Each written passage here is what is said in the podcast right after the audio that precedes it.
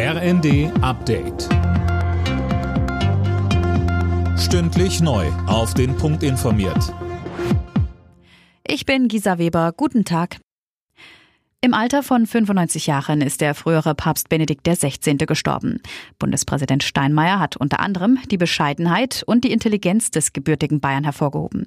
So sieht auch Georg Betzing, der Vorsitzende der Deutschen Bischofskonferenz, das ehemalige Oberhaupt der katholischen Kirche. Die bescheidene und demütige Art seines Auftretens ist vielen Menschen in guter Erinnerung geblieben. So war er, dieser Papst viel zurückhaltender. Er war nicht für die Öffentlichkeit und die Bühne geboren, sondern mehr für die Innerlichkeit, für das Bedenken des Glaubens zwischen Vernunft und Glauben, aber auch für die Leitung einer Kirche in kluger Sorgfalt.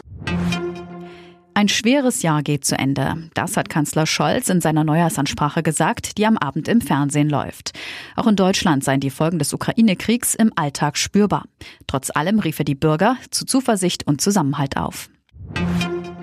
Bundespräsident Steinmeier ist auf dem Weg nach Brasilien. Dort will er morgen an der Amtseinführung des neuen Präsidenten Lula teilnehmen. Sönke das sieht nach einem Versuch aus, die Beziehungen zwischen beiden Ländern wieder aufzupolieren. Ja, die haben ja in den vier Amtsjahren unter Präsident Bolsonaro schon arg gelitten.